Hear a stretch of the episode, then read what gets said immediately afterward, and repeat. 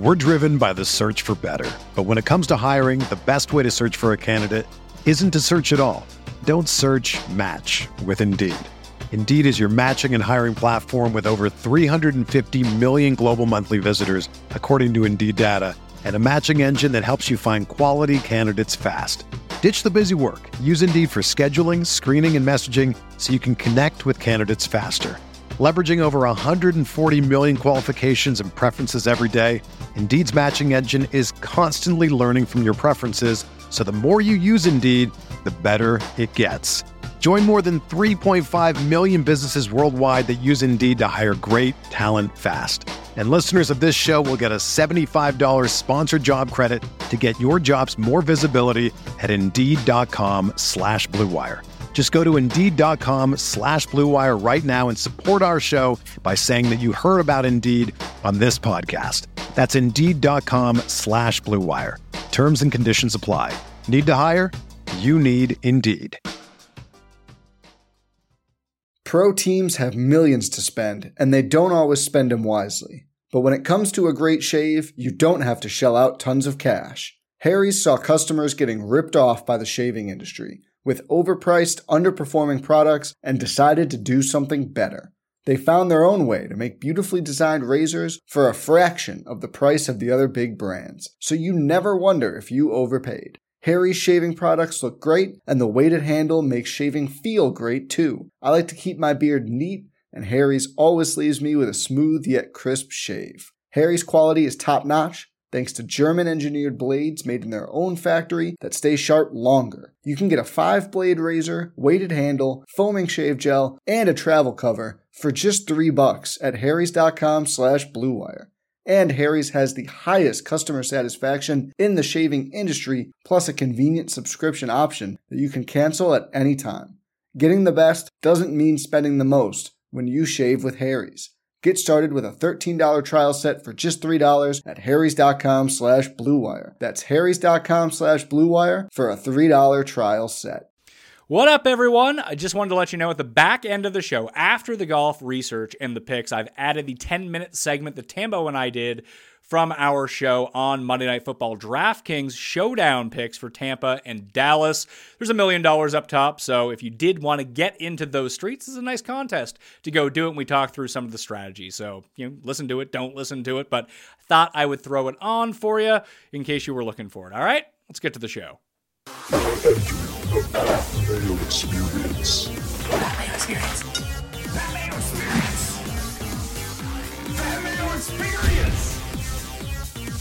Experience.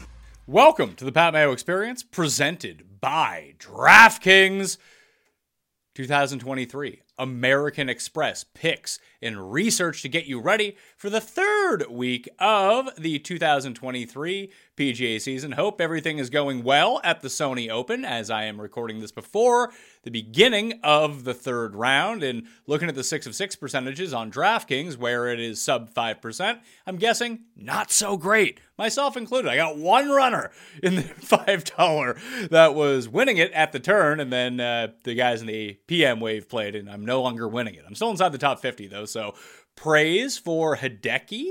Maybe Lipsky wants to win. We'll, we'll see. How posting would be just fantastic news for everyone out there. But hey, hopefully everything is going well. Hopefully your bets are live or you got in on something. And hey, there's always Showdown to go to. Thank you for watching this and smash the like button for the episode. Sub to Mayo Media Network. Rate and review the audio podcast. I do not have the link for the Listeners League as of yet. Uh, they're a bit slow right now with NFL still going on. Uh, once NFL concludes, I'm sure I'll start getting the listeners link early enough to provide for this show in both the audio and video feed. So, first crack is going to be for the American Express Picks and Bet show Monday late morning with Jeff Feinberg. So, we want to fill that up. I think we're going up to 3,000 spots this week. We need your help in filling it as quickly as possible, to, of course, as always, make it even bigger. My walkthrough today is going to be provided by fantasynational.com. If you want access to all the tools, all the stats, the simulator, the lineup generator, real-time ownership percentages, fantasynational.com slash mayo to get yourself 20% off any of the levels. Weekly, monthly, the annual, obviously the best deal, but hey, just take the weekly. And if you do it on a Wednesday, you get Wednesday to Wednesday. So realistically, you get two tournaments worth of fun. So you'll get this week and Farmers for next week if you do the weekly on a Wednesday. I think it's like eight bucks per week, and then you'll get 20% off. It's super cheap. So you might as well get into that right now. FantasyNational.com slash mayo. Give me your winner right off the hop, your gut winner down in the comment section for the American Express at PGA West. And We'll get into it. This is a super field, more on the field in a second, but I do want to talk about the course. It's a three course rotation, always a ton of fun. Uh, this is the best drone flyover I could find. Uh, it's either this or it is going to be uh, like a Google Map walkthrough, which is no longer all that much fun. You see the ton of water. This is the stadium course, this is the main course. Each of the players are going to play three rounds between all the courses. You have the stadium course, the Nicklaus course, and La Quinta. The final round will take place at the stadium course, the most difficult of the three, although it's not super challenging. You can get yourself into a lot of trouble at the stadium course, mind you, but uh, it is not as difficult as the other two. All of them are par 72s. The stadium course is 7,147 yards. The Nicklaus course, 71, 81, and then 7,600 yards for La Quinta, a full complement of par fives on each of them. So, and they're super easy as well. All the par fives across all the courses is like the easiest course, the easiest tournament on the PGA Tour as it pertains to making birdies. So be cognizant of that as we go through it. Hudson Swafford won a year ago at minus 23, so you're going to have to be well into the minus 20s in order to make everything. Uh, for showdown purposes, you probably want to stack up La Quinta and Nicklaus courses. It's not always the way that it pans out, but that's probably your best option if you're going through everything. And the greenside bunkers at both the Nicklaus course and the stadium course are within the top five of most difficult greenside bunkers. So you gots to be hitting greens and regulation at all of these courses. Uh, the driving distance is way down at the stadium course versus the average PGA Tour event. It's a Pete Dye course. Oh, what's this here? Bob Sapp. Okay. So let's hop on over to fantasynational.com and kind of take a look a bit more in depth at the courses that we're going through. Again, the stadium course is the only one with shot link data. It is the only one that has cameras on it. Uh, if you're trying to follow guys that are not at the stadium course, well, you're going to be shit out of luck, pals, because you might get like a handy cam. I remember when Hadwin was firing his 59 at La Quinta one year, they finally got like a handy cam on him on the 17th hole. It was pretty ridiculous, uh, to be perfectly honest with you. The par threes at this course, incredibly challenging. As you can see, the two hardest holes on the course, both par threes. Then you have like the the faux island green, uh, number 17. It's only 165 yards, but there's so much water on the stadium course that you can find yourself going the wrong way quickly you can shoot 64, 63 at the stadium course, but the big numbers also come at this course, and mainly they're derived from these par threes. So it's very interesting to figure out. And when you kind of look at it, hole 13, 15, 18, 17, those four amongst the five hardest on the course. So if your guy walks in with a lead going down the stretch, uh, it might not be there by the end of the round. So keep that in mind if you're live betting or trying to, like we did last week, count our Morikawa chickens before they hatch. Just be very cognizant of that. Approach in putting, it's one of those types of courses. You want to hit a lot of fairways at this course. Now, obviously, the longer you hit it, uh, the easier your recovery shots are going to be, but playing out of the fairway is a huge advantage at a course that isn't particularly long. One of the other things of note too on the par fives, like when we take a look at Eagles gained, that's why La Quinta really pops out as the one that you want to target because Eagles are more accessible at La Quinta versus the other two courses. You can see a 2.6% on a par five, 2.2, 1.9 on the par five, on the top three par fives at the stadium course the going for the green and hit rate of the green percentage at the stadium course is amongst the top three lowest on the PGA Tour. So not a lot of players getting there into a lot of layups to 100 yards or whatever the comfortable distance is, and then boom, put it on the green from there. So, like I said, just avoid the blowups, avoid the water. There's over 90 bunkers on the stadium course, seven holes with water in play. So, again, the combustion level is there. The plurality of approach shots are going to come from 150 to 175, but you see a pretty even distribution 10%, 13%, 12% from inside 150 yards as well. So, you know, if you're good with your short irons, it should be pretty good. We see the historic cut line here minus six, minus six, minus seven, minus five. Sorry, it was minus nine one year in 2019. Be very wary when looking at the stats from the Siwoo Kim year, which was 2000. It was the COVID year. It was 2021. Yeah, that's right. 2021. Siwoo won at minus 23, but they actually played both the weekend rounds at the stadium course, La Quinta was at a play for that year. Driving accuracy lower uh, than we see during a regular event. Average driving distance way down because it's a Pete Dye course. They're going to force you to lay up off the tee and take some tricky angles into holes. Like you can't just bomb and gouge. And we kind of look at the types of players that have won at this course in the past. It's all over the map. Like this has been a long shot fest for a really long time. Uh, mainly because you have the three course rotation. It's a pro am. Everyone gets 54 holes in, and then you go into it. And it's a, basically, I mean, as Rahm said one year, this is basically a putting contest. You run a hot putter, you're probably going to win. But you've seen the Rahms, the Swaffords, the Vegases of the world all win at this course, guys with a ton of driving distance. But then you also have, I mean, Siwoo's kind of a, a middle outlier.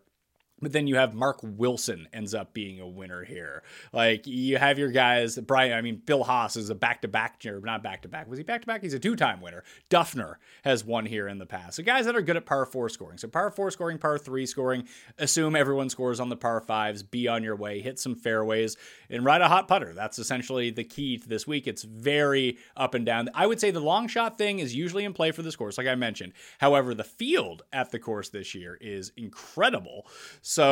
When we take a look at the field, it's, you know, it's going to be harder for a long shot to win because you're dealing with Finau and Zalatoris. Xander's back from his back injury. Apparently, he's going to be okay. Scheffler, Cantlay, Tom Kim, Rahm, Sungjae, Taylor Montgomery, Sam Burns, Harman, Cam Davis. Like it's a who this is the best field I can ever remember for this tournament. And even kind of looking back on it, 13 of the past 14 champions have played at least one of their first two events in Hawaii, so either the TOC or the Sony. That has been, like I mentioned, um, 13 of the past 14 champions. So some guys that are teeing it up for the first time this week that are in the field: Fowler, uh, Dean Burmester, the Burmista Mista lady, Davis Riley, Adam Hadwin, Justin Rose, Jason Day, Joel Dahmen, Danny Willett, Matthew NeSmith, Taylor Pendrith, Higo, Erik van Rooyen, Munoz. Detry is playing in this event. However, he's playing the Hero Cup right now. The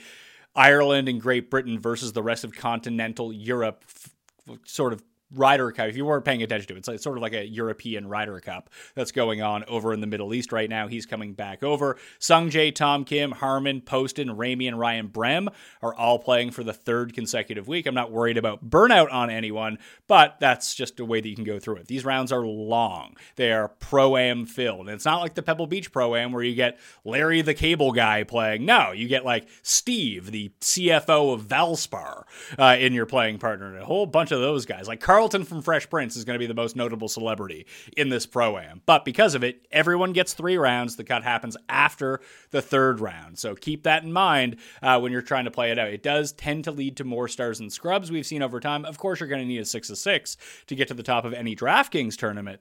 However, uh, with those guaranteed three rounds, you can really jam in whoever you want at the top. And that's realistically the way that we're going to go with everything. Tournament history, um, as you can see, uh, we go strokes gained total past five years. Hadwin, Cantlay, Sungjae, Putnam, and Rahm. Si Woo is up there as well. All of those first five guys I've mentioned have never missed a cut, uh, although only Putnam has played each of the five years. See, like, this is the weird thing about this tournament. So, Swafford wins last year at deep odds. He had won in 2017 before. Andrew Landry lost to Rahm in a playoff in 2018. He came in with no form in 2020 and just out of nowhere wins. Guys that have played well at these courses in the past tend to just randomly pop up. Obviously, it doesn't happen every year, but guys with no form but good course history just for whatever reason. Maybe they're used to the three course rotation. Maybe they know these greens really well. They're quote unquote Bermuda greens, but they're really just overseeded with Poa trivialis. So they're very slow uh, in comparison to a lot of them. So even some bad putters can get hot throughout the course of the course of the week, uh, and you're going to need to because you're going to need to get to minus 23 basically at least in order to win this tournament. Take a look back at last year. Swafford won. He's on live now, so no more of him. You had Hoge, Harman, Hodges, Denny McCarthy, Will Zalatoris, all inside the top six. Cantlay was number nine. Cantlay came second in 2021. He staged a huge comeback. He was so low on Sunday. Uh, didn't end up making a difference. Sungjae has just been competitive, but not near the winner's circle every single year. He has no finish worse than T12 in any of his four appearances, but he has no finish like beyond tied for 10th either. So he's never really been in contention when it comes down to it. I mean, the putting difference is really what makes up what happens on the leaderboard. Why long shots? I mean, it was the first appearance of Long Dong Paul Barjon last year. My guy, Lee Hodges. There was no Saturday round right after the cut in order to sink him. So as a rookie, comes inside the top three. Like, this is a weird leaderboard. Swafford, Hoge, Lanto, Hodges, Harman, all inside the top three. Obviously, Swafford won. Molinari, Zalatoris. Zalatoris did it with minus 1.5 strokes putting. That doesn't tell the entire story because in round two, at I want to say the Nicklaus course, he shot a 61 and he made putts from everywhere that day, just draining like 80 footers from across the board. Denny, Cantlay, Barjon, then you had like Sungjae, Siwoo. Siwoo's been really good at this tournament. And he is a former champion. Pete Dye course. We'll dig into the Pete Dye stuff a little bit later on. But this is what happened last year. And again, these stats are only from the two rounds at the stadium course. The other ones do not have shot link data. Maybe they'll realize this is the year 2023 and they'll upgrade that this year out of nowhere. Wouldn't that be fantastic? Wouldn't count on it however, uh, trying to get our proper stats. So just keep that in mind. You want like your birdie per, birdie or better percentage being up there. You want your opportunities gained to be very high up on the list as well. These are just the random things that we're going to look at throughout the course of the tournament. We're driven by the search for better. But when it comes to hiring, the best way to search for a candidate isn't to search at all. Don't search match with Indeed. Indeed is your matching and hiring platform with over 350 million global monthly visitors, according to Indeed data, and a matching engine that helps you find quality candidates fast. Ditch the busy work. Use Indeed for scheduling, screening, and messaging so you can connect with candidates faster. Leveraging over 140 million qualifications and preferences every day, Indeed's matching engine is constantly learning from your preferences, so the more you use Indeed, the better it gets. Join more than 3.5 million businesses worldwide that use Indeed to hire great talent fast. And listeners of this show will get a $75 sponsored job credit to get your jobs more visibility at Indeed.com slash BlueWire. Just go to Indeed.com slash BlueWire right now and support our show by saying that you heard about Indeed on this podcast. That's Indeed.com slash BlueWire. Terms and conditions apply. Need to hire? You need Indeed. Pro teams have millions to spend, and they don't always spend them wisely. But when it comes to a great shave, you don't have to shell out tons of cash. Harry's saw customers getting ripped off by the shaving industry with overpriced, underperforming products and decided to do something better. They found their own way to make beautifully designed razors for a fraction of the price of the other big brands, so you never wonder if you overpaid. Harry's shaving products look great, and the weighted handle makes shaving feel great too. I like to keep my beard neat, and Harry's always leaves me with a smooth yet crisp shave. Harry's quality is top notch, thanks to German engineered blades made in their own factory that stay sharp longer. You can get a five blade razor, weighted handle, foaming shave gel, and a travel cover for just three bucks at harrys.com slash bluewire. And Harry's has the highest customer satisfaction in the shaving industry, plus a convenient subscription option that you can cancel at any time. Getting the best doesn't mean spending the most when you shave with Harry's.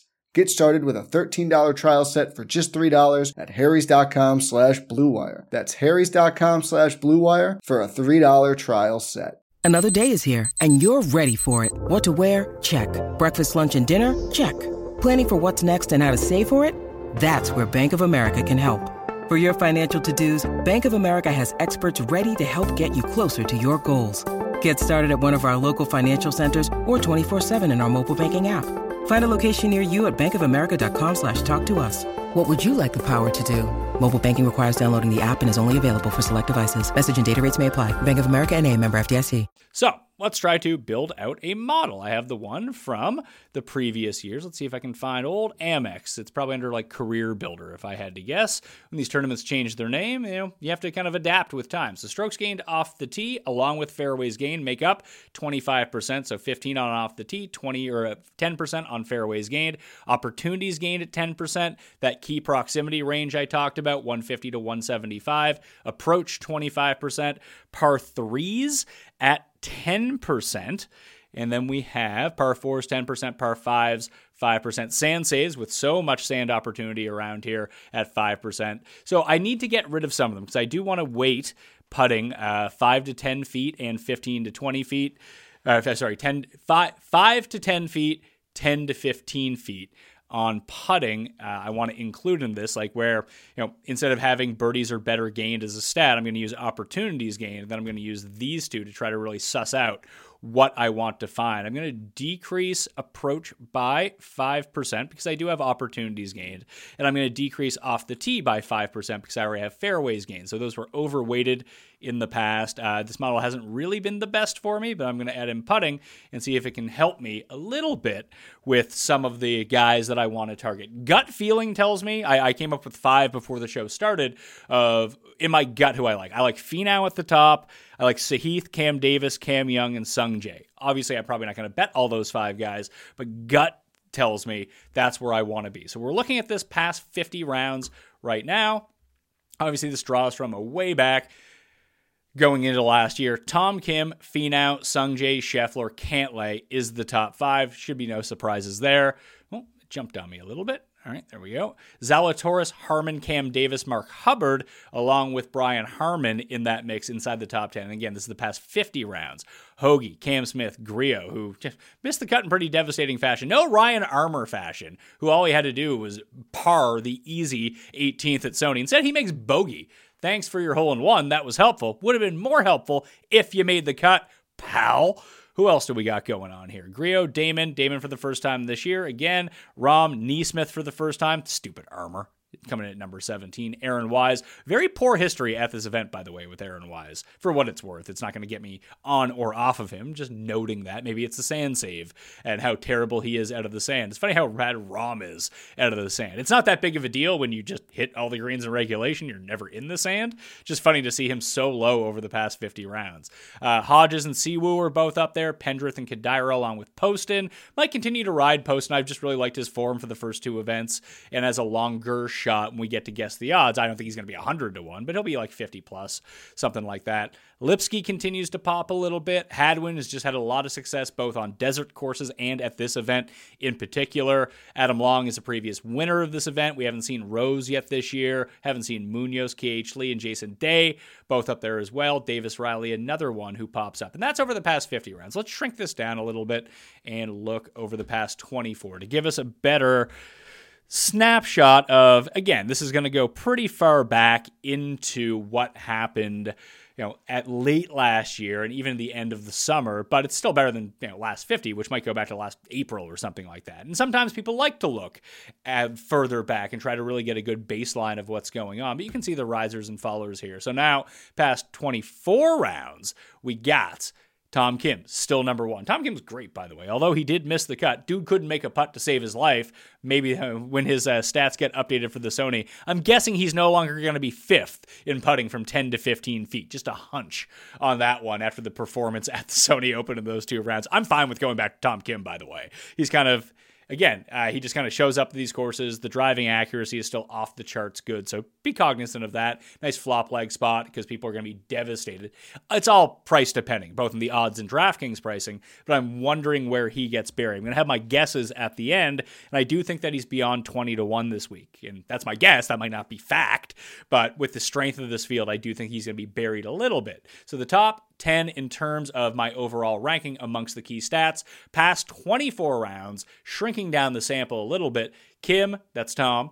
Joel Dahmen, Will Zalatoris, Cantlay, and Harman. Harman, again, was top three at this tournament last year, off to a good start this season already. Did make the cut at the Sony Open. That's always nice to see. Finau Day up inside the top 10. Sungjae Hoge, who was second at this course last year. And then Kodaira. How in God's name is Kodaira keep popping? What is Kodaira doing in the field? I thought his exemption was up at this point.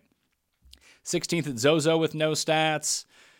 I mean, he goes back a while here. Uh, he, he was all right to end the year. Then we haven't seen him at all. Maybe he played over in Japan. Not quite sure. I mean, I can effort that for us if we really want to. Let's see. Kodaira official world golf ranking and just see what pops up for him. He did play towards the end of the year on the Japanese tour. Obviously, that's not being taken consideration in any of these stats. He was fifth, fifth, and fourth. All right, and then 48th. So he played four events five, six, seven, seven events. All right, to end the season over on the Japanese tour, and he came inside the top, well, top five in his final three. So maybe he is heating up a little bit. So maybe a look to Kodaira in that sense. No idea how he has done in this event in the past. Let's see. American Express, the Amex, missed the cut here last year in 2021. Forget what we were calling it before that. I think we were calling it the Career Builder. Uh, the Amex 2021, playing on Korn Ferry. Nothing from him the year before that. Did he play the year before that at this event? No, he didn't. So he only played it once, missed the cut. Although I'm just, it's funny to see him popping like that. Uh, Hubbard continues to stay up. Cam Davis continues to go up. Uh, Justin Lower comes in at number 16. He had some moments during the swing season. Greyson Sigg was bogey free through two rounds uh, at this tournament last year. So we can take a quick look at Justin Lower, trying to find our Eric Cole. Made the cut, by the way of the week has not been really all that great for lower. Played well in Bermuda, played well at the Fortinet, top 10s in both of those events, top 20 at the Shriners. Played really well at the Shriners, but you can see he's a guy who makes a ton of his putts. Doesn't really do much else. Not someone you really want to go target in a strong field like this, but he is the type of player that can kind of pile up birdies in bunches. And I'm guessing his DraftKings price is probably going to be something like $6,300. One of those guys to put on your radar if you need someone to make make some birdies at the very bottom. All right, so it looks like Greyson Sigg playing a little bit better golf. Uh, the putting has been amazing for him throughout the course of the swing season. Has yet to drop strokes to the field. Not sure how he did at Sony. In full disclosure, I can look more into that in depth on Monday morning. But we're here doing our first look. We're doing our research for this event, trying to get everything in the mix. He was T25 last year. Okay, it's not horrible, mind you, in his first start ever at the he's made a, actually he's been pretty good making a ton of cuts here. Ever basically ever since the playoffs started, he's been making the cut every single week. So the putting has really been enhanced. Enhance. And now we'll kind of reload that. I tried to do my Super Troopers joke and reloaded the page. Always fun when it comes down to that. Bob Shelton ended up missing the cut. We'll see how he ends up doing. So now if we just kind of take a look, I want I do want to kind of zoom back out longer term and we'll go past 75 rounds of this to get a better sense of where the guys pop in key stats historically. So if we're looking at par threes gained, or we're looking at putting and anything like that, shorter par fours, looking at the longer term approach, I think is probably more beneficial to give you a baseline of where those guys are at than if you want to shrink it down to the short term to see guys who are trending upwards in those key stats. That can be very helpful as well. So we'll start with sand saves and just take a look who the best players out of the sand have been. Schauffele, Harman, Seabez, Michael Thompson, and Denny McCarthy are your top five. Poston, Cantlay, Putnam, Lingmerth. When I talked earlier about players who, like Landry, for example, who just kind of pop out of nowhere at one of these events, I'm going to be betting David Lingmerth this week. I don't care that he was just a disaster at the Sony Open this week. It's just he he lost in that playoff to Dufner in 2016. I remember that very vividly because we had money on Dufner. Dufner chipped it off the rocks. One, we used that money, and that's how we ended up with a big bet on Danny Willett to win the Masters, and thus I paid off half of my wedding because of that. So thank you once again, Danny Willett, for all of that. But Lingmerth just he's popped up at random tournaments over the course of the past year. Yeah, I remember at the U I think it was the US Open or the PGA Championship. He was just up there. So he, even though he missed the cut at the Sony, top 10 or top 11 in Bermuda, top 10 at Mayakoba, top 10 at the RSM.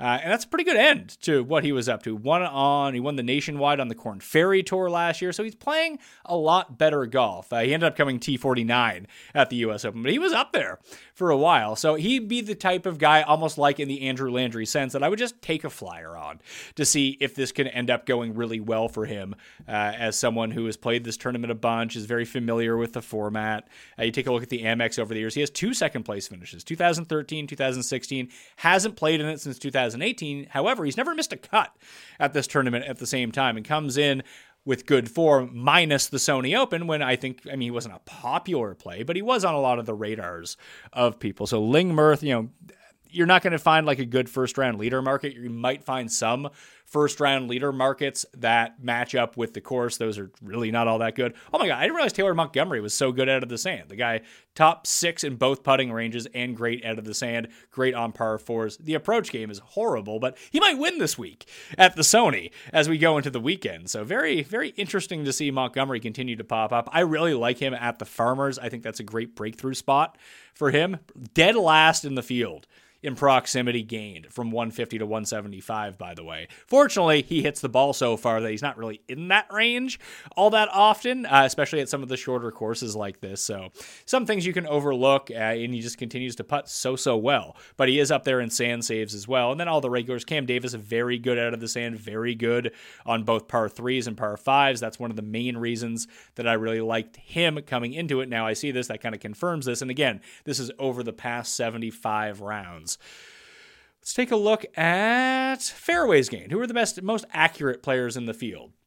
Because of the shorter courses and taking driver out of your hand a little bit, some of the top end players like your Rahms and your Xanders are going to get see an increase in fairways gained solely because they're going to be dialing back a little bit off the tee. We see that every single year at this tournament when it comes to the Bombers. The most accurate players in the field, I feel like Reavie won this event before too. Reavie made the weekend at Sony after just a horrible run, uh, like very bad at the Sentry. Dude can't make a putt to make save his life, but at the Amex. I swear to God, I thought he won this tournament. Maybe it was like that long ago that he won, uh, because this really does feel like a Chez Reavie tournament. Although uh, by the numbers, no, not so much a Chez Reavie tournament but he is the most accurate player in the field off the tee. Armour Tom Kim, number three. Todd Father, Stewart Kodaira, Ryan Moore. There's Lingmerth again. This is how Lingmerth ends up getting to the top. If Kyle Stanley, somehow Kyle Stanley is. There's only 156 players in this field, and somehow he ranks 159th in putting. That actually tracks for Kyle Stanley, by the way. There, there, are extra players in this field that I'm just not aware of. Oh, it goes up to 161. So a, couple of these guys aren't going to end up being in the field at the very bottom end. It's kind of funny to see that he's that bad when it comes down to it. You see another guy with great accuracy, Andrew Putnam, continues to play well year over year. Siwoo, former winner, plays well every year at this event. 16th. Lipsky is another one. I'm going to add Lipsky to the long shot list. Obviously, probably not much of a sleeper anymore based on the week that he's currently having at the Sony, but we were on him that last week. He popped up in the research show from a year or from last week as well as someone who just kind of does everything pretty well across the board and currently sits top 20 over the past 75 rounds in strokes gained approach. So very interesting to look at from that front. Uh, Dahmen's just a good player. He's going to be far more valuable in terms of pricing and odds than everyone else in this range. Harman, a very accurate driver. The glove, he's back up here. Did the glove? What's the last? I can't remember if the glove played in the Sony or not. Tell you the truth. Yeah, he gets sunk by putting. Whenever he puts, he tends to do well. Uh, he came third at the in a playoff event to end the year, made all the cuts in the swing season, but no good finishes, nothing inside the top 35 for the glove when it came down to it. Merritt made the weekend. Uh, this actually does seem like a Troy Merritt course. Uh, he can run super hot with the putter. He's fifth in 10 to 15 foot putting. He's top 25 in terms of fairways gained. The approach has been abysmal, but we've seen him break tournaments before in terms of his approach. It just shows up out of nowhere and then goes absolutely frigid. You see this run that he had from 3M, Rocket Mortgage, 3, 3.8, 2.4 at BMW, 4.5 at the Fortinet. Uh, and I mean, those are bad courses for him. The Fortinet is a bomb and gouge type of course. It's not great for your accuracy players. This tournament is really good for your accuracy players. So let's see, American Express never really played well at this course. Maybe not a great fit for him, but you can see some of these. Look at some of these approach weeks uh, in two of his wins 10.2, 10.1 in both of his wins, third at the Heritage, 10.1. Like there's very few players out there on the PGA Tour whoever have ever breached even close to 10 strokes gained on approach in one particular tournament, let alone a guy who's not good on approaches but has done it three times in his career. It's like the Morikawa stat, uh, or even the JB Holmes is maybe even a better example of this, where JB Holmes just has these weird tournaments, or did have these tournaments, where he'd be like minus four on the greens, minus five, minus three, and then three times a year he'd be plus eight. I don't know where it comes from, but it, it's not predictable by any stretch of the imagination. You just kind of have to roll with it sometimes. Hey, my guy, the Ghim Reaper's back this week. Shout out Doug Ghim. Love Doug Ghim. Sungjae, Long, all accurate players off the tee. On paper, this feels like a really good Munoz course, but I don't feel like his game is especially where it needs to be at the moment for us to really like him. Yeah, he's been pretty poor since the U.S. Open, and that was you know more than six months ago at this point. So maybe take a pass on a guy who's playing for the first time. I can't believe Rahm is up here in top side the top 40 in accuracy. What a jerk! He has all this stuff going for him, and also he's very good off the tee in terms of distance and driving distance. Opportunities gained leader Hoge, Cam Young. There's again, there's Cam Young popping up inside the top 30 in both putting stats as well. Finau is number four. Xander, Cantlay, Scheffler, all the good players are up there. The the worst player at the top of opportunities gained would be Luke List. He ain't making enough putts to matter this week. I don't think so, at least. Riley and Carl Yuan. Carl Yuan ended up uh, rallying to make the cut at the Sony. Obviously, very good on the Korn Ferry Tour. I believe he was number one on their merit list a year ago. Uh, he won the Louisiana Open, which I think is is that TPC Louisiana? No, it's at Firestone South in Louisiana. I have no idea where that is. I was hoping it would be Carl uh, at TPC Louisiana, which is a Pete Dye course, uh, but just very consistent results for him. Dude sucks on the greens until he doesn't. And but the approach play has been amazing to end the year. It was pretty good so far at Sony through two rounds. So we'll throw Carl Yuan onto the long shot list to make sure that we can keep an eye on him going forward. Uh, Anders Albertson, which just it's been so long, he doesn't even have 75 qualified rounds to go off. Neither does Carl Yuan, by the way. He only has 26. Smalley, Matty Schmid. Duffner is still up there, former winner at this event. I just don't think he could putt at all anymore, so that's a problem. Dietrich and Lipsky both up there. Someone named Gunnar Wiebe, who in only eight rounds continues to be up there. Lee Hodges, I mean, Lee Hodges, he's not great on approach. He's pretty good on approach. He's 14th overall in the past 75 rounds. Kind of sucks on the greens from time to time, but did come T3 here last year. So maybe he has these slower greens figured out, or maybe it was a one year aberration. It's really difficult to say. But when you're searching down from the bottom of the list, these are the type of guys that you can potentially go to. Nice to see Ben Griffin having another good week at Sony, inside the top 30 long term in terms of opportunities gained. And the putting has been much better over that time. He's kind of a wayward putter, as you're going to see. Uh, he's kind of the guy I just kind of I spoke about. He either gains a bunch or loses a bunch. And in a tournament like this, if you continue to have the ball striking going really well, especially the approaches, if you can just run a hot putter, you can find yourself at the top of the leaderboard pretty quickly. You see a fourth at the Wyndham, a third uh, in Bermuda, 16th and in Houston, and then he's currently, I believe, T5 at the Sony through two rounds. We'll see how he finishes, but even so, I mean, putting together two good rounds ain't nothing for Ben Griffin. I like Ben Griffin a lot, and he loves gambling. So, I mean, he loves like sports betting and stuff like that. I started following him on Twitter. Good dude. So, uh, let's give our support to our man, Ben Griffin. Hopefully, we can will him to a victory on the PGA Tour this year. Trying to find guys that are good from 5 to 10 and then 10 to 15 feet. Taylor Montgomery's ranks inside the top 10 in both, as does Brendon Todd. Uh, S.H. Kim is 10th and 68th. Uh, well, Richie Werenski, don't want to do that. Adam Long ranks inside the t- top five in terms of 5 to 10 and top 50 10 to 15 other guys who rank very highly in both you have cam young and sam ryder cameron davis you also have Eric Cole, my guy, Eric Cole. There he is again. Great putter. Uh, Bezuidenhout, both uh, they both rank inside the top 20 in both. And Bill Haas, just a bunch of guys you don't want. Then you have Sam Burns, who does pretty well, although he basically putted himself out of the TOC. But he's a good enough player that he just randomly rebound at any time. We talk about 10 to 15 feet uh, on this course. You have Sung Kang. It's got to be Kang. Number one, Todd. Uh, you have Rahm number three. I mean, it's going to be pretty good. If you're making your putts from 10 to 15 feet, you're probably going to be a pretty good player. Day continues to leap back up there. Keep an eye on him at Farmers for next week. Scheffler, Fabian Gomez. Fabian Gomez is a former Sony Open winner, I believe, or maybe that was Castro. I get them confused from time to time. Justin Lower ranks up pretty highly. Lee Biota, Matthias Schmid, not guys that you really want to go to. At least I don't think so. Poston's pretty good from this range. So is Tom Kim. Again, we'll see how that ends up. It's trending down, put it that way. Uh, you also have Cam Young, Harry Hall, who made a pretty nice run at Sony in the first two rounds. Putnam, top 60 in both. Pendrith, 40th here. Harris English. Harris English is trending upward. The putting is coming back. I like, maybe I'll throw Harris English onto this list too. Just kind of been middling, getting his game back together.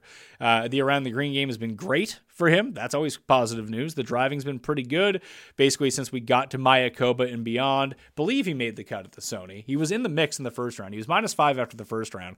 I don't know if he went like full speed and ended up missing the cut. I don't believe that to be the case, however. Next thing I want to do, look at some Pete Dye courses. Again, it's only two of the four rounds, but we've just seen a lot of correlation between guys who are good on Pete Dye courses and guys who play well at this tournament. I mean, Si Woo being sort of like Wyndham, Sawgrass here. Uh, it's just it's a lot of the same guys. We'll take a look at the average and we'll take a look at strokes gained total and see how we're doing on Pete Dye courses. I believe I don't know why that went back to rank. I want to go to averages over that time, and I don't. Oh, it's because I want to go to go to birdie bogeys, switch off that, and go to strokes gained overall. I should just probably let it load, shouldn't I, before I try to tell it something different. So we'll let fairways and greens load uh, on Pete Dye courses. If you just were curious. Fairways gained uh, Armour Kodaira, Aaron Rai, Tom Kim, and Chez Reavie, Dahmen Lingmerth, Si Woo Lipsky, uh, and then Harman, Zach Johnson, Justin Suh, who made a nice run for me at Sony. I think he was six under on Friday to end up making the cut. That's always nice. But strokes gained total on Pete Dye courses. I mean, I, mean, I haven't clicked on Pete Dye yet. So we should probably go do that. You can always use the Pete Dye filter. There's a Nicklaus course here too. If you want to take a look at the Nicklaus filter and try to merge those together, I think it's more important because this is the di- more difficult course of the bunch. Uh, additionally, you get two courses or two rounds there. So here are your best players on average in strokes gained total at Pete Dye courses over the course of the past 24 rounds. Willie Z, Harman, Sungjae, Si Woo, and Rahm are the top five. Cantlay, EVR has not played yet this season. This will be his first event. Ditto with Rose, Pendrith, the same, and then Scheffler. Those are all the players who gain at least one stroke total on the field per round at Pete Dye courses. After that, you have Finau, Cam Davis, the Ghim Reaper, Charlie Hoffman, Seung-Yul Noh, Callum Tarren. That's only three rounds of data, by the way. Bezuidenhout, Burns, Adam Hadwin, Andrew Novak in only five rounds. There's Harris English. He's rearing his ugly head once again up there. Steele, Moore, Poston, Greyson Sigg.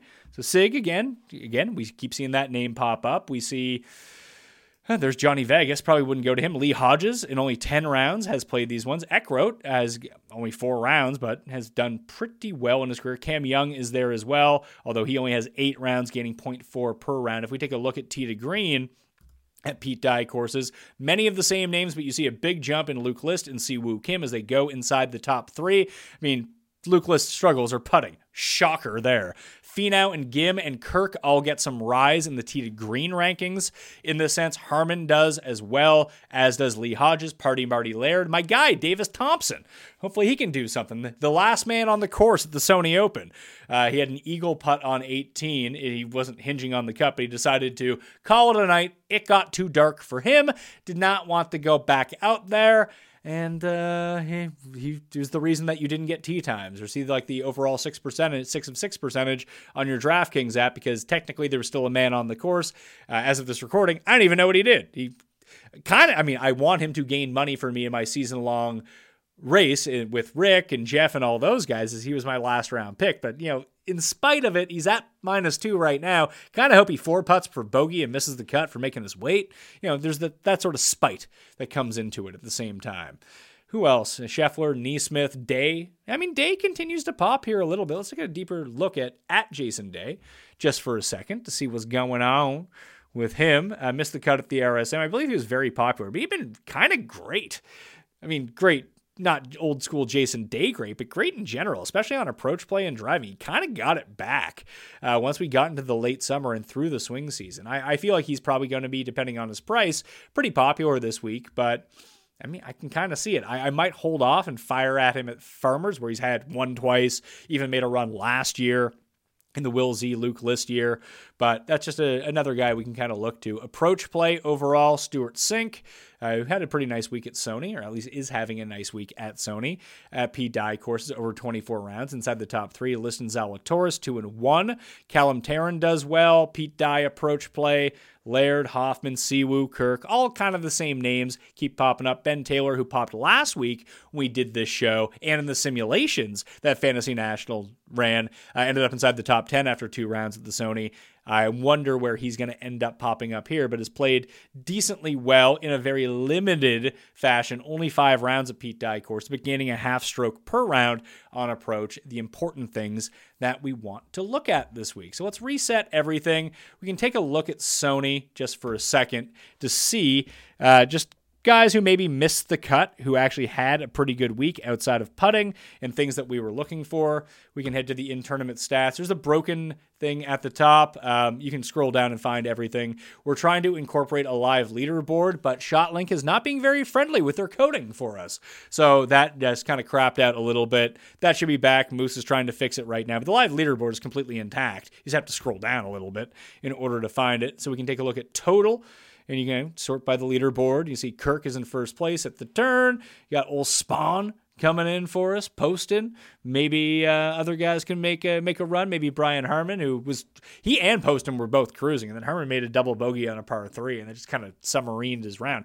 Poston goes out, and I think in five under through ten or something like that, and made you know played the rest in even par. That's never a fun time. So let's just take a look at tee to green overall. Actually, ball striking. We'll combine off the tee and approach and try to find some guys who missed the cut. Hey, Eric Cole, there he is. Eric Cole, for a guy who's pretty good at putting, he's having a pretty disastrous putting week. Look, there's the Troy Merritt week I was talking about. He's tied for 59th. He's gained five strokes on approach already. Can't make a putt to save his life. Can't chip to save his life either. So uh, this guy's not in the field. That would be Yuto Katsugura great, great news on him. He lost eight, almost nine strokes putting in two rounds. You don't see much of that. So, guys who did miss the cut, Chesson Hadley uh, had a great week driving, and that was about it. Very poor on the greens. We keep going down. Brandon Wu, Keith Mitchell, and Matthias Schmid. Uh, all, I guess Schmid gained on the greens. He was just terrible around the greens, but ball striking wise, he was fine. Scott Piercy, another guy who can pile up birdies in a hurry. You see Kitayama was kind of up there as well. Jonathan Byrd. No one really, who were, who were the worst putters in the field? Just go to approach and just kind of sort by that to see if anyone missed out. Brandon Wu was the best player uh, in approach who ended up missing the cut.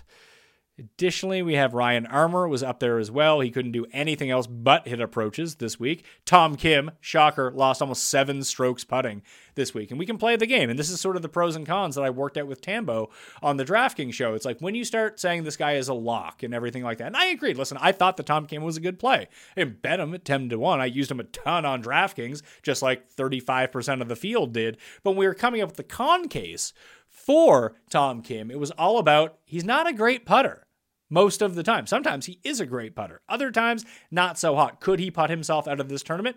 Turned out, yes, was the answer to that. Uh, you probably don't see a ton uh, from Tom Kim going forward, where he loses 3.5 strokes per round on the greens. The rest of the game was airtight, though. That's why I don't mind going back to him this week if he can just kind of heat up the putter a little bit. And even when we dig into Tom Kim, just very casually and take a look at his putting performance. It's a lot like what I talked about before. You know, minus, minus, and minus six this week. He had a minus six at the BMW Championship. He also has gained 12.5 in a round, 6.1. He won both those events. It's like the old Morikawa thing. So Morikawa, anytime in his career, I believe that he has gained more than three strokes in a tournament on the greens. He's come inside the top three. In most of those, he's won in his career. So let's take a look. PGA Championship 8.1, he wins. Genesis, Sentry, and Memorial gained more than five, came second in both those events. Uh, gained four at the workday and four in Mexico. Where it wasn't Mexico, it was at the concession. So he gained more than four. He won. So half the time he gains over four strokes putting. It's only happened six times in his career. He has won. And I would wager, although we don't have the ShotLink data, that at the Open Championship when he won, he made every putt that week. So the other two times, uh, I mean, this was two years ago, he gained more than three at Sony. That was a seventh. The other two times he gained more than three, he came in second. So of the one, two, three, four, five, six, seven, eight, nine times in his career, Collin Morikawa has gained more than three strokes putting. He's finished second or first eight of those nine times. It's pretty good. So when that happens periodically, you know that these guys are going to win. So in his career, Anytime he's gained more than four strokes putting, Tom Kim has won the event. Again, doesn't happen very often, but if it can on these slower greens as well, kind of like they are at the Shriners, mind you, um, he's probably going to win if that's the case. If he gains like four strokes putting, he's going to win. So that's always the case for and against Tom Kim in these spots. Probably always more of a buy low, mid tier, not a favorite type player. Dude's not Tiger Woods. He's a 20 year old making he's a 20 year old rookie on the PGA Tour essentially with two career wins already. So we know how hot it gets, but the approach and driving continued to stay hot. That is the important part as you can, can as you continue to go back to him week after week after week. Let's try to guess some odds for the Amex. Is like I said, it's a very good field. 10 of the top 20 right now on the world golf rankings are up there. I think that there's a big four in terms of pricing this week as we get to some of the names. I have Rahm, Scheffler, Cantlay, and Xander as your big four. I could be off on that. They could squeeze in Tom Kim or Willie Z or Finau or whoever. But I, my belief is those are the top four below 15 to 1. So I'm going to say Jon Rahm 9 to 1, Scheffler 10 to 1, Cantlay 12 to 1, Xander 14 to 1. After that, I have Willie Z and Finau at 18. Sungjae and Tom Kim both at 22 to 1. Burns and Cam Young 25 and 28. Now they might try to rook us on some of these or, or just kind of it's the next tier that might get squeezed either high or low. I have them trending low versus high right now, and I have Harman at 35 along with Hoge and Wise. Uh, Taylor Montgomery at 33. If he wins, he goes up to 25. If he loses, he's probably going to be around like 30, 33, 35 for him. After that, you have like KH Lee and Theegala and Cam Davis. They'll be in that like 40 to 50 range. And then you just have random outliers that I don't know what to do with. Like you have Jason Day, Justin Rose, Thomas Detry, Rickie Fowler. I would guess that Day probably is right around 45, 50, 55, and the other three are beyond that. Then you have like your Poston, your Dahmen, your Harris English, that type of player. I could see end up being uh, within that like 50 to 75 range. Eventually, almost like Harman this week. Harman opened at 40. He went off at 16. Like 16 is a terrible price. 40 was a good price for Brian Harman. I mean, there's a reason that people smash it. I bet it at 27, which is probably ill advised, but I saw where it was going at the time we were doing the show, I had a 27 available to me, and I saw him drop to 16 on DraftKings Sportsbook in real time. So I was like, yeah, screw it. Let's go with the with the 27. Probably going to be a loser, but hey, most of the picks I make end up losing anyway. So, you know, I had to roll with that one, trying to get some uh, closing line value on old Brian Harman. The 40s were actually a good bet. Win or lose, that was a good number to jump in at. So we're going to see that early on on Monday morning that there's going to be good numbers out there. People are going to jump on them. They're going to crush all the value out of them and then guys will pop down and pop back up. Generally this like 60 to 50 to 90 range ends up getting crushed. The three or four guys that open at 80 or 75, if you like them, I would recommend betting them right away because even this week, like I got Svensson and Poston and Hughes. Ooh, at least he didn't make me sweat the cut line. Thanks, Mac Hughes. Very polite being a Canadian. You know, I don't need to sweat the cut line. I'll be massively over par. But they open at like 70, 75, 80. By the end of the week, they were going off at 50 and 55. I mean, that's 30 points of difference. I mean, you don't have to hit as many winners throughout the course of the year if you can get a winner or two at 75 and 80 and they go off at 55. That's like a free 30 to 1 just sitting there. So always keep that in mind when you're trying to find some good value early in the week. Getting the best number can really make up for some losses and non winners throughout the course of the season. Just just saying, you don't have to go bet on Monday morning, but those are generally when the best options are available. That or guys get crushed. So let's say this week that Finau ends up being super popular and he opens at 18 to 1. People hammer the, I would hammer the 18 to 1 if that's what it is when it comes out. That might be wishful thinking. Or maybe even Tom Kim at 22. Those two guys get hammered. They go from 18 to 14 and 22 to 16. That means we're going to see Will Z drop down if he's not the popular one. Sung Jae drop down into the 25 28. You just have to wait for that maturation of the market to come through by Wednesday. So the top end guys, unless they're like the two popular ones that everyone's betting, generally do give you better value later in the week, where those mid tier guys give you worse value the later the week goes on. So keep that in mind when you're planning out your card for any golf betting week, but particularly this week. That will do it on the Pat Mayo experience. Once again, fantasynational.com slash mayo to get yourself 20% off and set up your model and save your models just like I did. Go search all the stats you want. And then in week, lineup generator, ownership projections, simulations. And we have a couple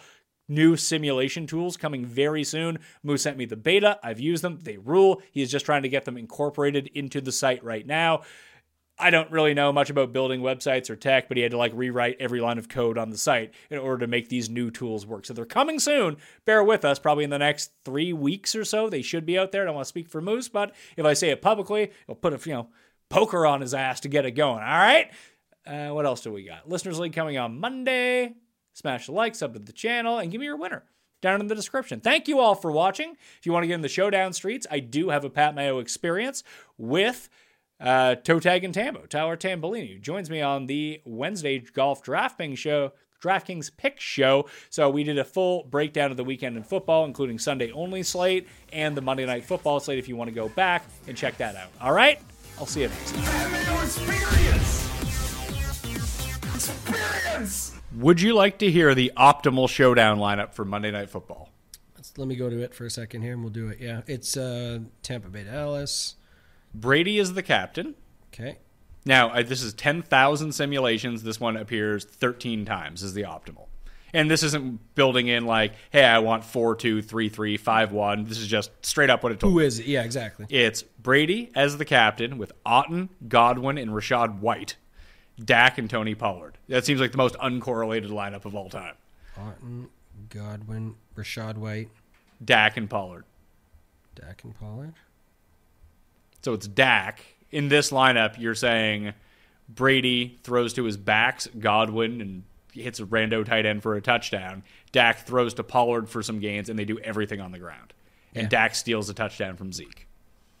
I guess that's the story that you tell yourself with this lineup. I don't love this lineup, but like I'm not good at showdown, so Yeah, it definitely make it still makes sense on paper. Like it's Brady with two two pass catchers, which is what you're going to want. It's got a running back that can fill in for that, and then it's maybe Pollard scored early and then gets the checkdowns. He gets plenty of passing work, so it works. And the way the reason it's still at least a little bit unique, it won't be in the big slate with a million bucks up top because everyone's got lineups like this. But I'm saying you have Dak with no pass catcher, but you you do have a pass. It's Pollard in a running back disguised position as your pass catcher. And what has his targets been? They've been pretty solid. I think. Go ahead. So the next three that appear in the optimal most often actually do not project for the second, third, and fourth most points. It's just the way that the, these 10,000 simulations went.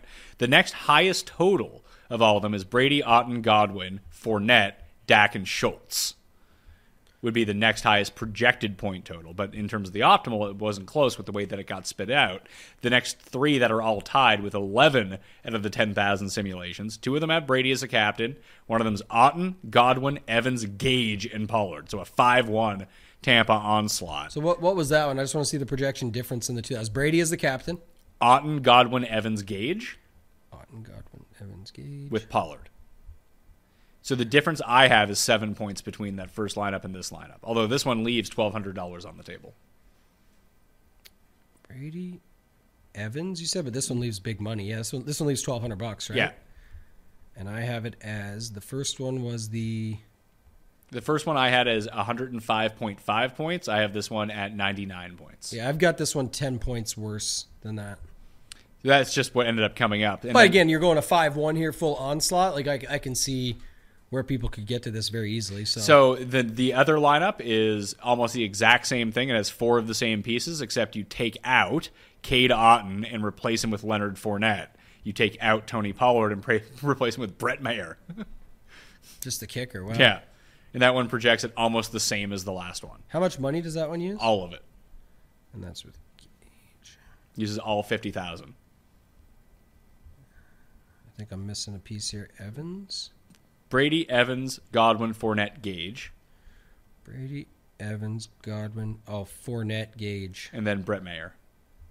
Fournette, Gage. All right, I got it. Um, It does seem to me like everyone's kind of like Dallas passing stack is probably the contrarian side of this game. yeah, Like no running backs, Dak, Lamb, Schultz, Noah Brown, and then figure out the two bucks that you like. I think that'll be if you're gonna play it, that's probably the way to play it to get off of like Brady, Evans, Godwin. They're just gonna be and Pollard are gonna be like your four most popular captains. I love this slate because again, I think you and many others will look for these pass catchers, and I think you can build lineups here. A lot of those optimals, which is awesome, but they still had Godwin in there, or they still had Evans in there, or so, whatever. so you want to use Pollard, Zeke, White, and Fournette. and then I want to use Otton, and I want to use Schultz, and I want to use the quarterbacks, and I want to use the kickers, and I want to use the defenses. I have a huge pool. Like, oh, you named everybody. No, but I'm saying when you You, build a you, bunch you of have lineups, no, you have no Lamb, no Godwin, no Evans. yeah, and I'm not gonna. Again, people that know me and will see the stuff on Run Pure and stuff like that. I mean, I'm not building all my lineups that way. I'm saying that's where I've had some great success this season in Showdown. Is you you're not going off the board looking for the weird play in Showdown or leaving all the salary to just make it unique. That does make you unique, but it doesn't guarantee you to win just because you're unique. I'm looking for say, okay, maybe it's a Dalton Schultz, Schultz captain. That would include Dak for sure. Well, and the first thing you told me when you came on is that I think this game is a shootout. You don't.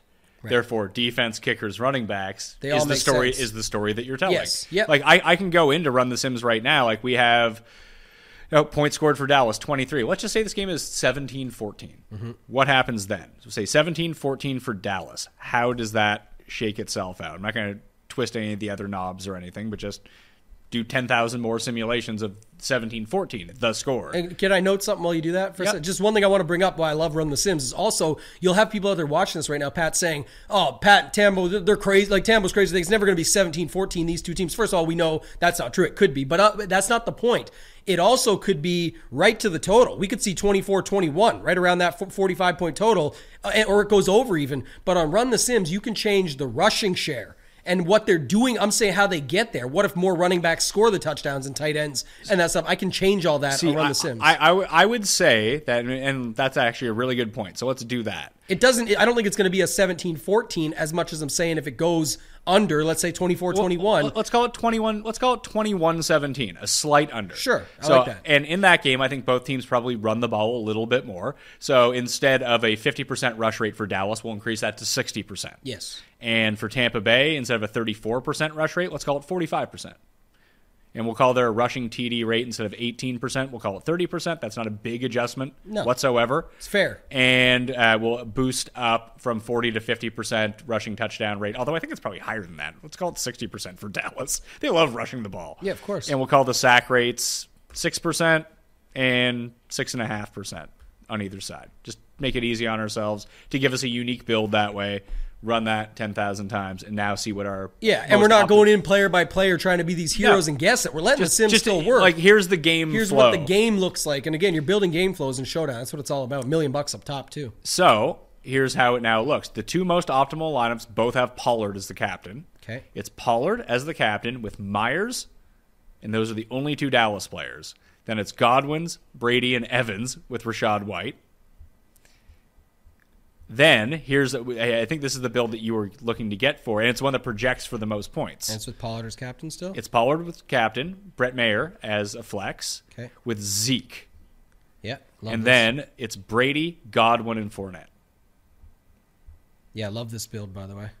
Uh, it uses all the money. That's unfortunate, but d- you can play around with it. But uh, I mean, you could just use Zeke as your captain and use Pollard in the flex and hope Zeke scores three touchdowns or two touch two of the implied touchdowns in this game. Hopefully, they both go to Zeke, and all of a sudden, Pollard racks up the yardage, but Zeke outscores him for a cheaper price, and now you're probably at like forty eight fifty or something. Another another lineup. great point, Pat, that you brought up there is that exactly. It's just all uh, one guy beats one guy, which is standard. It projects almost the exact same, but leaves the hundred bucks on the table instead of the max. It's not going to make a huge difference, but just good that you brought it up. But I will say that's the prime build where, like I said, you don't have no pass catchers, but I've got two running backs and the kicker. That's how Dallas scores their points. Let's say they are the twenty. What do you say? Twenty one. I, I had them at twenty. I had the game at twenty seventeen.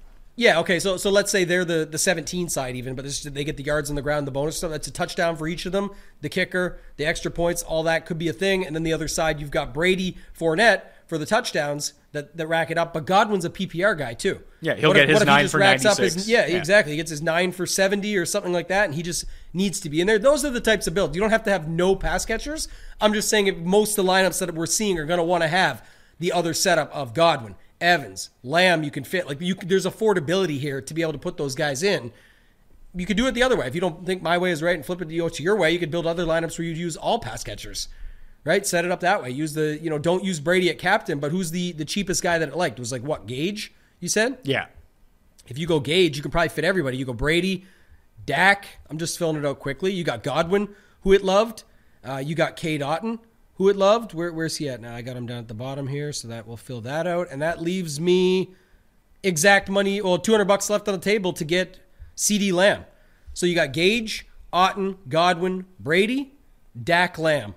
200 bucks on the table. And to look at it, the captain optimal rate right now is Pollard by a bunch, 22%. Brady, Fournette, and Godwin all around 12%. Those are the big four when it comes to who the optimal captains are right now. After that, it's Dak, and then it's another big drop off, and it gets to Rachaad White and CeeDee Lamb and Zeke. Like those Yeah. guys are all around like 5 6%. Yeah, probably the most interesting point to round it out, at least on my end for this slate, would be the Fournette ownership because again, you know, playoff Lenny, all the stuff on the main slate, people are using. People are going to have him everywhere. It's not very noticeable to go from Pollard to Zeke, right? It's I believe two hundred bucks, but Fournette to White is seventy two hundred to fifty four hundred.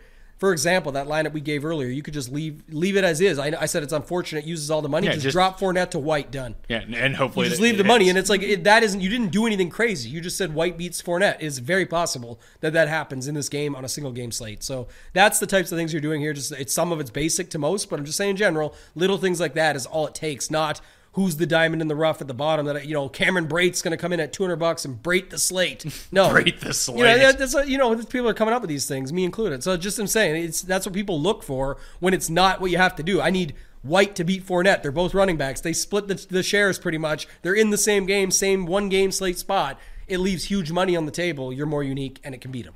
All right, that will do it on the Pat Mayo experience. You want to do what we just did and conform it to what you think is going to happen, runthesims.com slash mayo to get yourself that discount. Super easy to use. Like I said, sometimes it's just about turning a few different levers. You don't you don't need to go full galaxy brain and say, well, I think that Rachaad White is going to get 7.4% of the receiving share. not It's just like, here's what they get. That's the best part of Yeah. it, though. I mean, we talk about it all day for obvious reasons, but it is the truth. Like, it's you go on, you let the simulations do the work, but you can say, I want to see what this game. If you have an opinion Here's the on game game condition. flow, that can change things drastically from what the general public is doing with the, the projection sites, and they're letting them just say the projections are always right. You're getting projections, but you're also getting them based on how you see the game flow going. A lot of people use it. Great tool to have. If you don't have it, it's worth t- checking out. Now would be the time. yeah, runpuresports.com. No discounts right now. It's too good. you, you can get discounts. Hit me up if you want a discount on You- Twitter. DM Tambo at Totag and Tambo. He'll get you a discount code. We'll get you a discount code. But runpuresports.com, yes, all sports, one price. Same thing. You compare that with it. I mean, that's the thing about Run Pure. The tools you have, like Run, Run the Sims, Run Pure, makes perfect sense together. RTS, RPS. There we are. It's a workout. You've got the tool. You've got the content from the people that are putting the time into the tools to then sort of make it more layman's terms, expedite the process for you, simplify the slate to make it easier for you in that sense. Super easy. We'll be back next week for the final DraftKings show of the year. Did not think we'd go for an hour and 15 minutes on this, but here we are. oh, it's always fun talking, but we're back every. If you miss Tambo and me, we are here every Wednesday talking golf DraftKings at the same time. So hopefully you'll. Uh, You know why I'm smiling? We got a big sweat this afternoon on Eric Cole. One under through round one. Eric Cole was third in the field in approach yesterday. He's solid. That's couldn't- I'm sweating it, not you. Couldn't You're- make you're- a putt to save his life, but You're- might be are. sweating it for your lineups. I'm sweating if I what what we're sending out on Twitter because we'll see what he what he looks like after this round. The Listeners League is getting close to full. You can find that down in the description right now. It's three max entry, $15 to play. It's the Sunday only slate. Once again, runthesims.com slash mayo to get yourself that discount. Smash like, sub to the channel, rate and review the pod, and sub to that too on the way out. I'm Pat Mayo. Thanks for watching. I'll see you next time.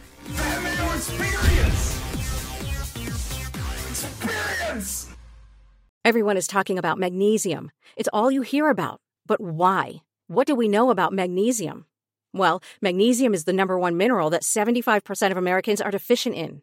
If you are a woman over 35, magnesium will help you rediscover balance, energy, and vitality. Magnesium supports more than 300 enzymatic reactions in your body, including those involved in hormonal balance. From functional medicine doctors to mental well being and female hormone experts, we all know that magnesium is the one mineral to improve all aspects of well being and health. But which one? Magnesium Breakthrough from Bioptimizers, the trusted choice recommended by leading experts with seven best absorbed forms of magnesium to ensure your body receives the support it needs for overall well being. Go to bioptimizers.com slash balance today and use code BALANCE10 for 10% off. Support your journey to wellness at B-I-O-P-T-I-M-I-Z-E-R-S dot com forward slash balance. Magnesium Breakthrough from Bioptimizers, your foundation to optimal health and vitality.